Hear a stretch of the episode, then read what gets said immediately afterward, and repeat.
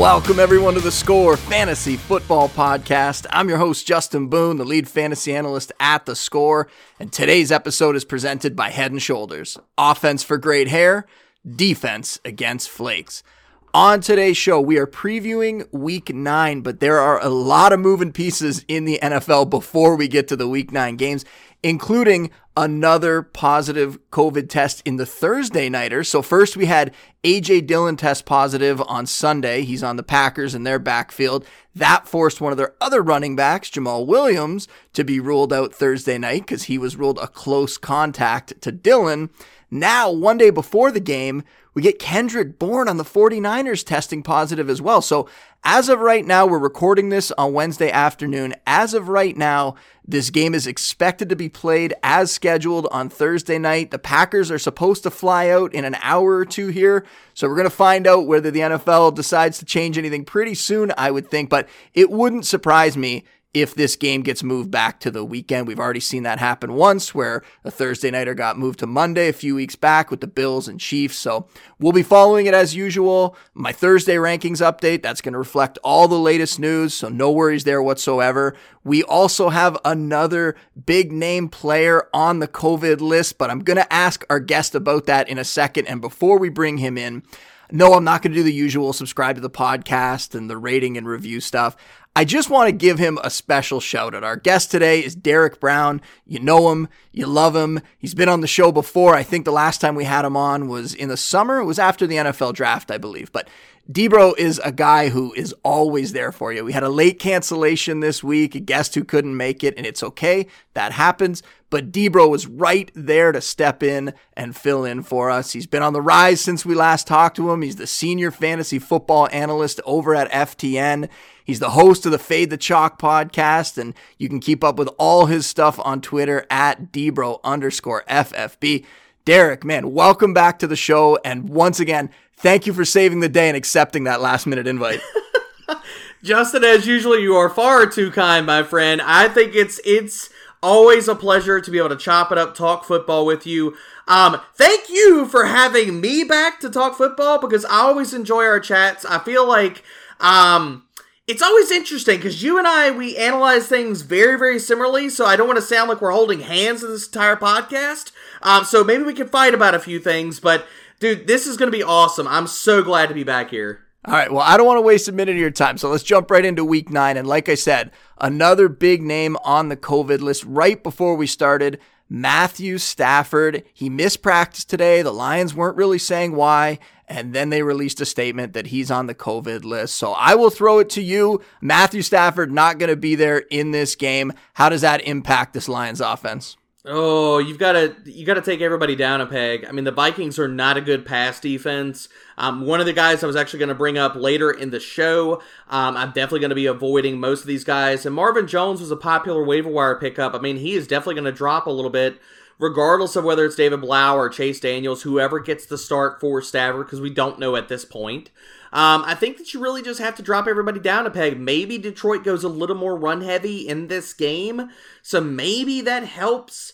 Uh, you know, whether you're rolling out D'Andre Swift or not, but I mean, even really does it because what's going to stop the Vikings and their bad corners and everybody from just stacking the box and saying, whoever's at the quarterback position, okay, beat us. I dare you to beat us. Yeah, and I was really excited about TJ Hockenson. I think people always look to when a player gets hurt like Golladay, everybody looks to that position, right? Okay, who can we pick up? Mm-hmm. And it mm-hmm. was Marvin Jones. I mean, I wrote about him in our waiver wire column, but they don't always look to the tight ends or the running backs and realize that a lot of the targets could go there as well. And I really thought with Golladay out, we were going to see Hockenson, and maybe we still will, but I thought we were going to see Hockenson move into maybe the top three, top four with George Kittle out at tight end.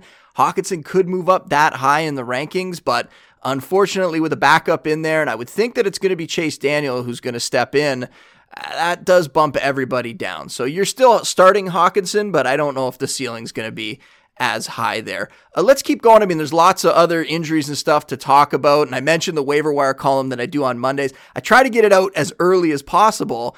And on Monday, when it went up, we didn't know that Myles Gaskin was going to miss time. That came out on Tuesday. Gaskin's going to miss three weeks with a sprained MCL. So then you figure Matt Breida, who has been the backup this season, he'll be the guy, and then we'll see some mixture of Jordan Howard, who's been inactive most re- uh, weeks recently, Patrick Laird, who was last year's like late season darling, everybody kind of fell in love with in fantasy, maybe even DeAndre Washington, who they just traded for, one of those guys stepping into the backup role with Breida starting. But then today, we find out that Matt Breida was also absent from practice. He's dealing with a hamstring issue. So things are completely up in the air here.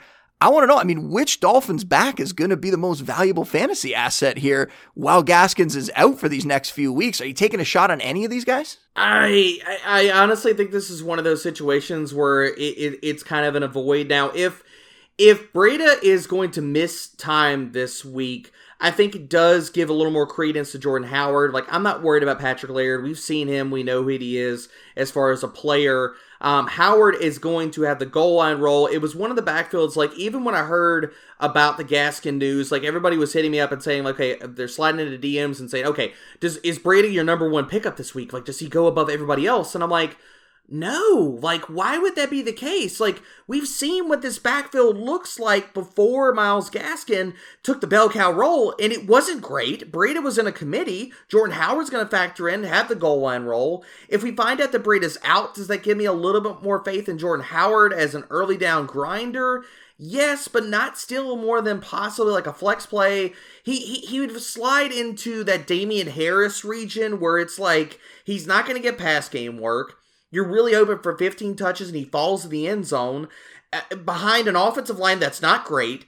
And even Gaskin, when we loved him, it was in a bell cow role, and he still only scored two touchdowns over his duration as the bell cow. So, provided that Tua looks any better, you still can't feel that great. But uh, am I wrong here, Justin? Like, are you a little bit more optimistic about this backfield than I am? I was a little more optimistic about Breida just because the way they had treated Howard. That I just mm-hmm. felt like they were out on Howard at that point, right? If they have him inactive, yeah, he would probably be active with Gaskin sideline, but with Breida out, and we don't know. I mean, Breida could come back to practice. Like anything could happen here. We got a, a long way to go before the game. But if Breida is forced to miss some time this week with a hamstring issue, I do kind of like Jordan Howard now in this game because I do think that he's going to get most of the work.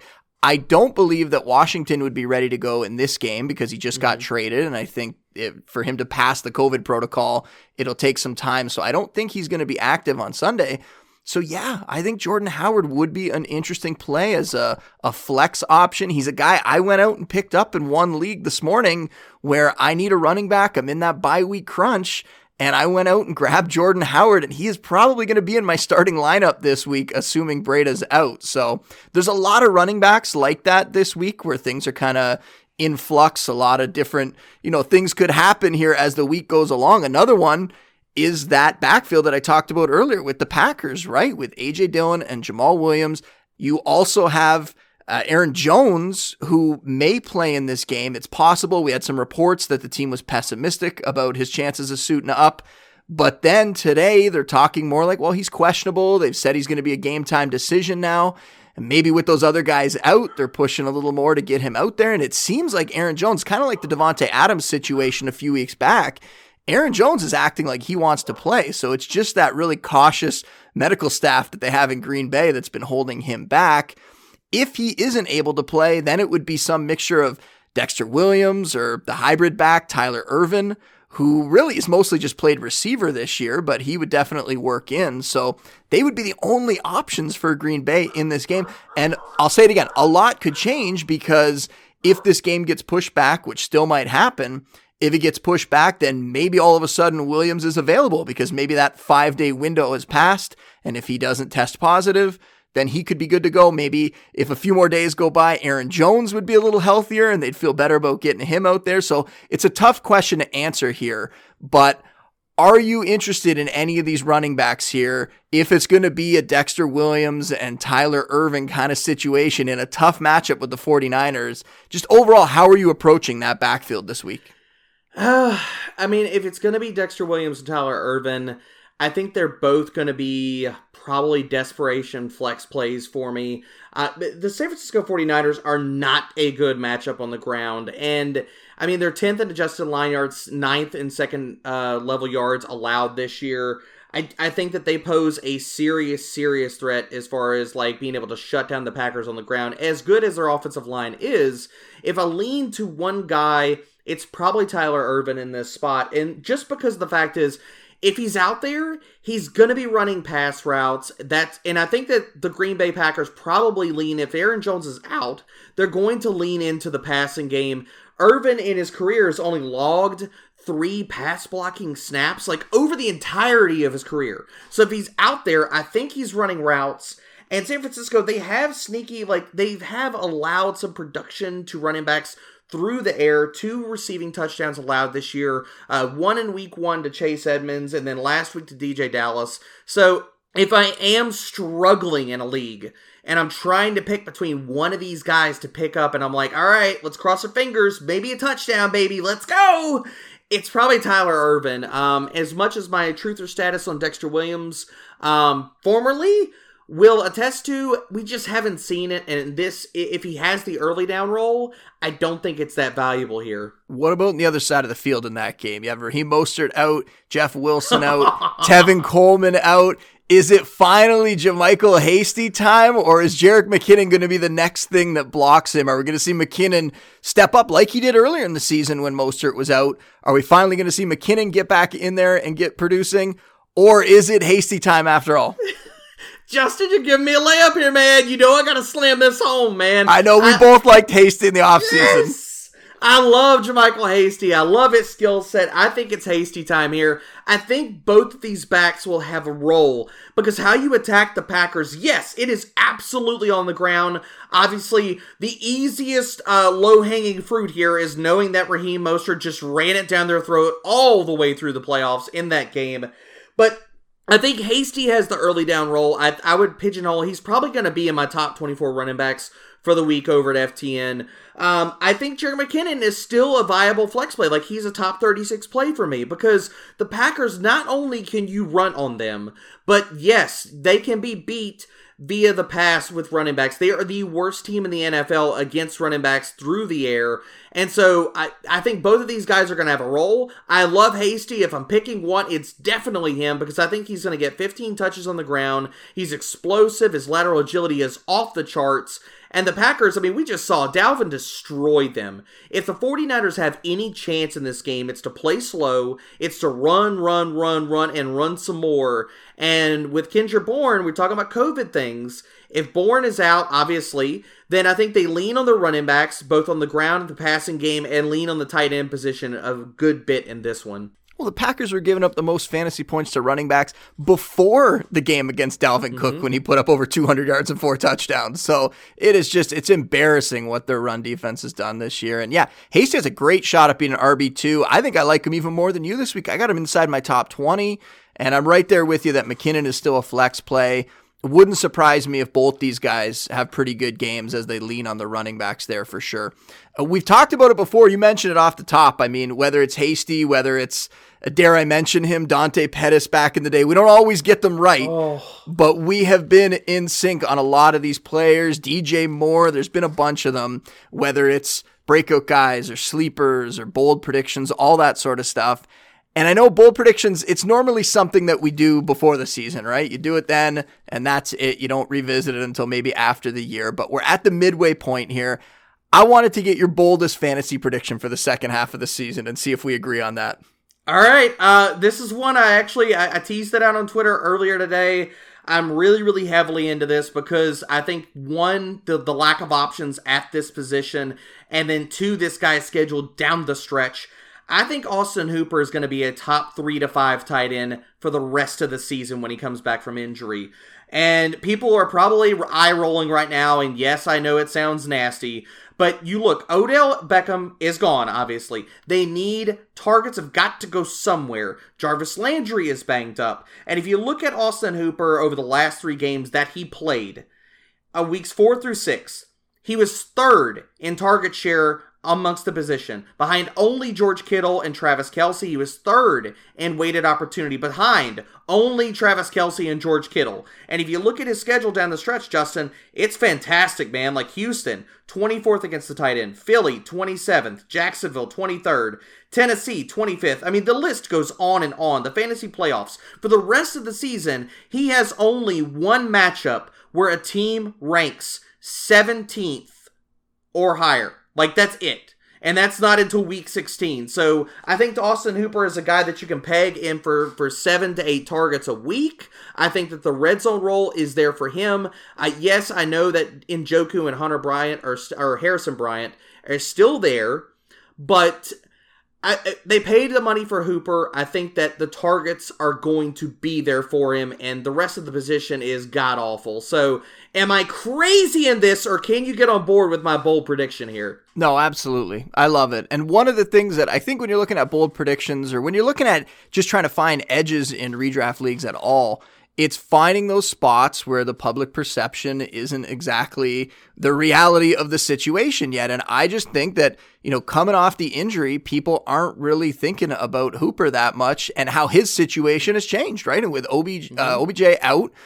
and with the amount of targets he was getting prior to getting hurt, he is going to be in a great spot when he comes back. Uh, for me, I mean, I've talked about, I had a bold prediction that I said on the Roto Underworld podcast a few weeks back that I think Henry Ruggs could be a top 20 receiver in the second half of the season. The only thing this guy is missing is the targets. And even going back to like last week's game, you have the wind. There's just been a bunch of different scenarios. The injury early in the year. I mean, he started hot in that first game. We've seen him blow up. He did have that one really big game with 118 yards, I think. Uh, he can do it. It's just a matter of them giving him more volume. And I think as the year goes along, they are not going to be stupid about this. They're going to find a way to get their first round pick more targets. Another guy, if we're talking about public perception, I talked about him in the, the waiver wire column this week. Tim Patrick is somebody that I don't know that everyone realized what he was doing before he got hurt and missed the last game with Courtland Sutton out, he kind of stepped in as like a poor man's Courtland Sutton, and he was putting up pretty big fantasy stats here. This is a guy that could be a wide receiver two, maybe safer to say a wide receiver three with that wide receiver two upside the rest of the way, but a guy I could see sneak into the top 25, top 30 the rest of the season, and somebody I feel like nobody is talking about right now. I picked him up on waiver wires this week. Yeah, I like the Patrick call. I mean, he had what over I think 100 yards in two of his last three games that he played off the top of my head, scoring like, touchdowns. Like the guy, he really stepped into that, and he's not Courtland Sutton, and he's not mm-hmm. going to have that wide receiver one upside, but can give you 70, 80% of those Courtland Sutton stats if that continues. And they're going to need to throw the ball in that offense. It's not just going to be able to rely on the running game. Like I thought before the season, they were just going to be a defense and, rushing attack. They're going to have to throw. Drew Lock is not scared to take shots downfield. We know that. So I think there's going to be some really big games for Patrick here. I think he's a very, very interesting player. Yeah, I like that call a lot, a lot, a lot, Justin. Well, speaking of bold predictions, I mean, I haven't gone back and looked at uh, my preseason bold predictions article. Like I said, I normally wait until after the season to do that, but I do know there was one in there that has hit so far. I had Mike Davis being the best waiver wire ad of the season, and I think right now we could say he has lived up to that. Maybe somebody will emerge in the second half of the year that blows him out of the water, but so far the teams with Mike Davis, I would imagine they're in a pretty good spot right now. But Christian McCaffrey likely suiting up for week nine do you see CMC walking back into that same monster workload that he normally has? Or do you think the team's being honest when they've said that they're going to continue to get Davis some work, maybe even Curtis Samuel some work out of that backfield? Because before this, it was CMC all the time. If we see Davis and maybe Samuel eat into that workload a little bit, it could drop Christian McCaffrey's fantasy ceiling just a little and maybe not put him in contention for that number one spot where he has been the last couple years. Yeah, I, I, definitely think we could see Davis factor in here some. The question is how much. But coming off the injury, they just signed him to the big contract, uh, obviously, a few months ago. And I think that for a team that let's be real. I mean, the, the the playoff aspirations for this year are slim to none, probably. and for their the centerpiece of the franchise of that offense. I know as well as DJ Moore and, and, and Robbie have played and Teddy have played, CMC is the gas that and propels that car down the road. And for that, coming off the injury, I just I worry like that how much is Davis going to factor into that? And like I think that even um I, like I, I, think that CMC is still going to have what like a 65 70%. I mean, would you think that he that Davis factors in even more, Justin? I, I really don't. I, I know they're saying this. I also think it's a nice thing to say in the media for a guy like Davis who's performed mm-hmm. pretty well, who's a veteran guy. You don't just want to go, oh, thank you very much, back to the bench with you. You're not going to get any touches anymore, right? I think they'll try to work him in a little bit. And the weird thing is before just how much volume CMC was getting, they just never had a backup that really got involved unless he got nicked up. And then I think it was Reggie Bonnafon that came in like one game late and had one big run or something like that last year. But I do think they're going to work him in just a little bit, but it's not enough that it's going to make me that scared. I think CMC is still going to be top top three. I have him ranked as that. My rest of season rankings, I have him as the running back too.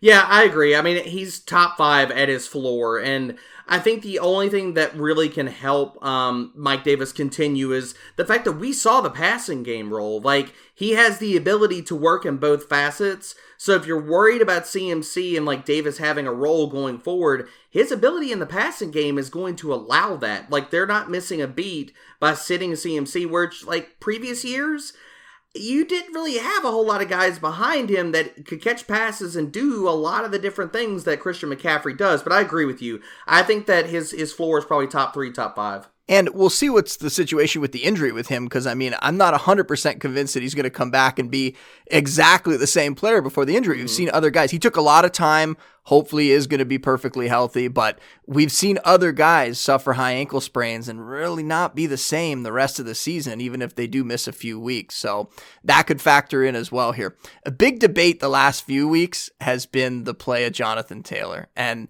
he has really underperformed in this Colts offense. I mean, at least compared to what we expected from him after Marlon Mack was ruled out for the year. I'm sure you agreed with me. We all thought that he was going to be a, a league winner, that if you got him in the third, fourth round, it was just a fantastic pick.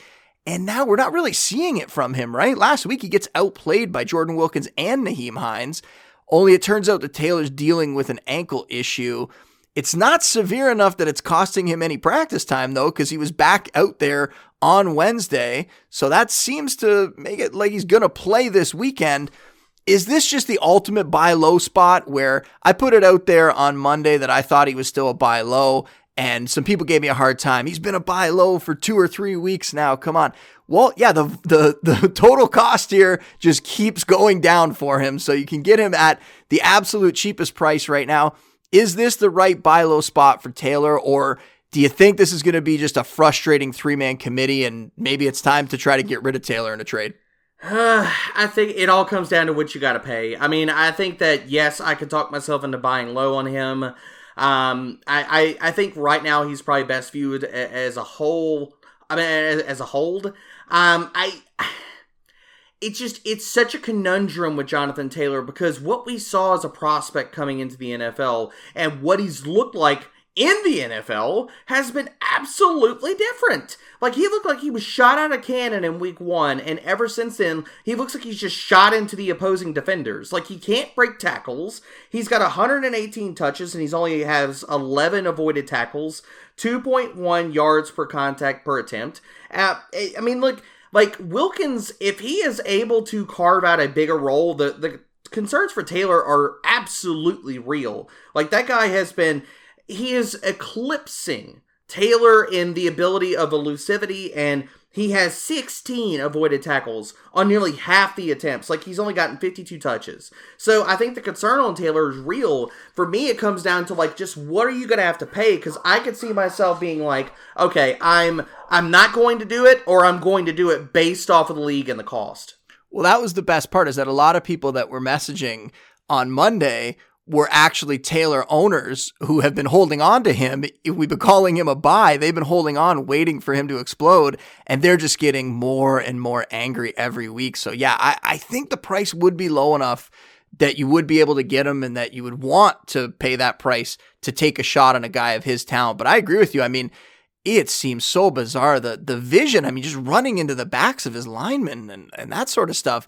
It is not something we expected from him at all. I quickly want to update the Matthew Stafford thing because Adam Schefter had another tweet here while we've been going, but uh, he said that he's a high risk close contact situation. So it's not that he tested positive, just that they're playing it very cautiously here. And his last contact was on Monday.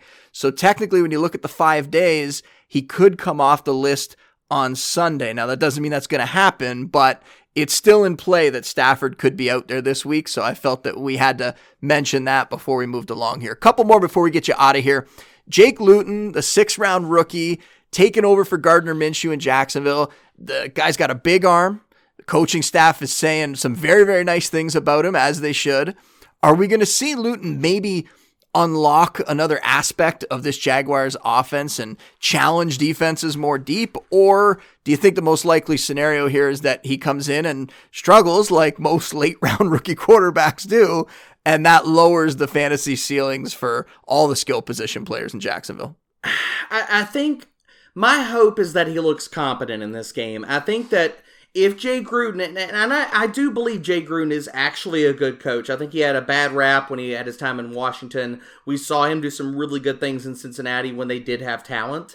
I, I, I think that we're going to see a very similar as uh, Gardner Minshew did in Week One, and not necessarily from that high efficiency, but easy short completions, quick reads, easy throws, the, the Texans are 32nd against short passing in the NFL. So I don't know if we see Luton just like sit back there and just wind it up and chuck it down the field. I really think it's more efficiency, get the ball into his playmakers' hands, like with James Robinson, Chark, Viska, and how you attack this Texans defense. I think he could surprise some people with the type of game that he has, but I, I really think it's going to come via the short and intermediate routes this week. Well, I think you're approaching that from the right spot. I'll correct you on one thing. I think Gruden is a very good coordinator. I don't know how good of a coach he is, but I think he I think he's a very good offensive coordinator and I think he could get the most out of his quarterbacks. Now, whether it was the injury that was holding Minshew back recently or what, maybe, you know, it was just the arm talent and he didn't have enough and somebody like Luton could come in there. But I believe uh, Greg Cosell was saying that he kind of envisioned that Luton could be a guy like Jared Goff is with the Rams, where he just goes out there and executes the offense. He's not a player mm-hmm. that's going to take it upon himself to really blow things up, but he's a guy who could just go out there, follow exactly what the scheme is, and get it done and have enough arm talent to make every throw that they need him to make. And I have him on at least one dynasty team in a super flex league, so I am very much hoping that we see that happen. Uh, I am not comparing these two quarterbacks, but I will use this as a transition here. Luton having the big arm, Josh Allen, another guy with a big arm here. And he's been able to perform very well in that offense in Buffalo this year. Only the last few weeks, it's been a little rockier for him. And that's coincided with John Brown being hurt, some injuries on the offensive line, a couple harder matchups in there, but he's going to have some tougher opponents down the stretch here. He still has the Steelers, the 49ers, the Patriots. He's got a bye week coming up still that he has to go through. I know this week he gets the Seahawks, so it should be an easier matchup. Is this maybe a time to try to to move on from Josh Allen, see what you can get for him in a trade? Are you worried about him at all the rest of the season? I'm worried about him the rest of the season, but I think that this week's matchup is fantastic for him.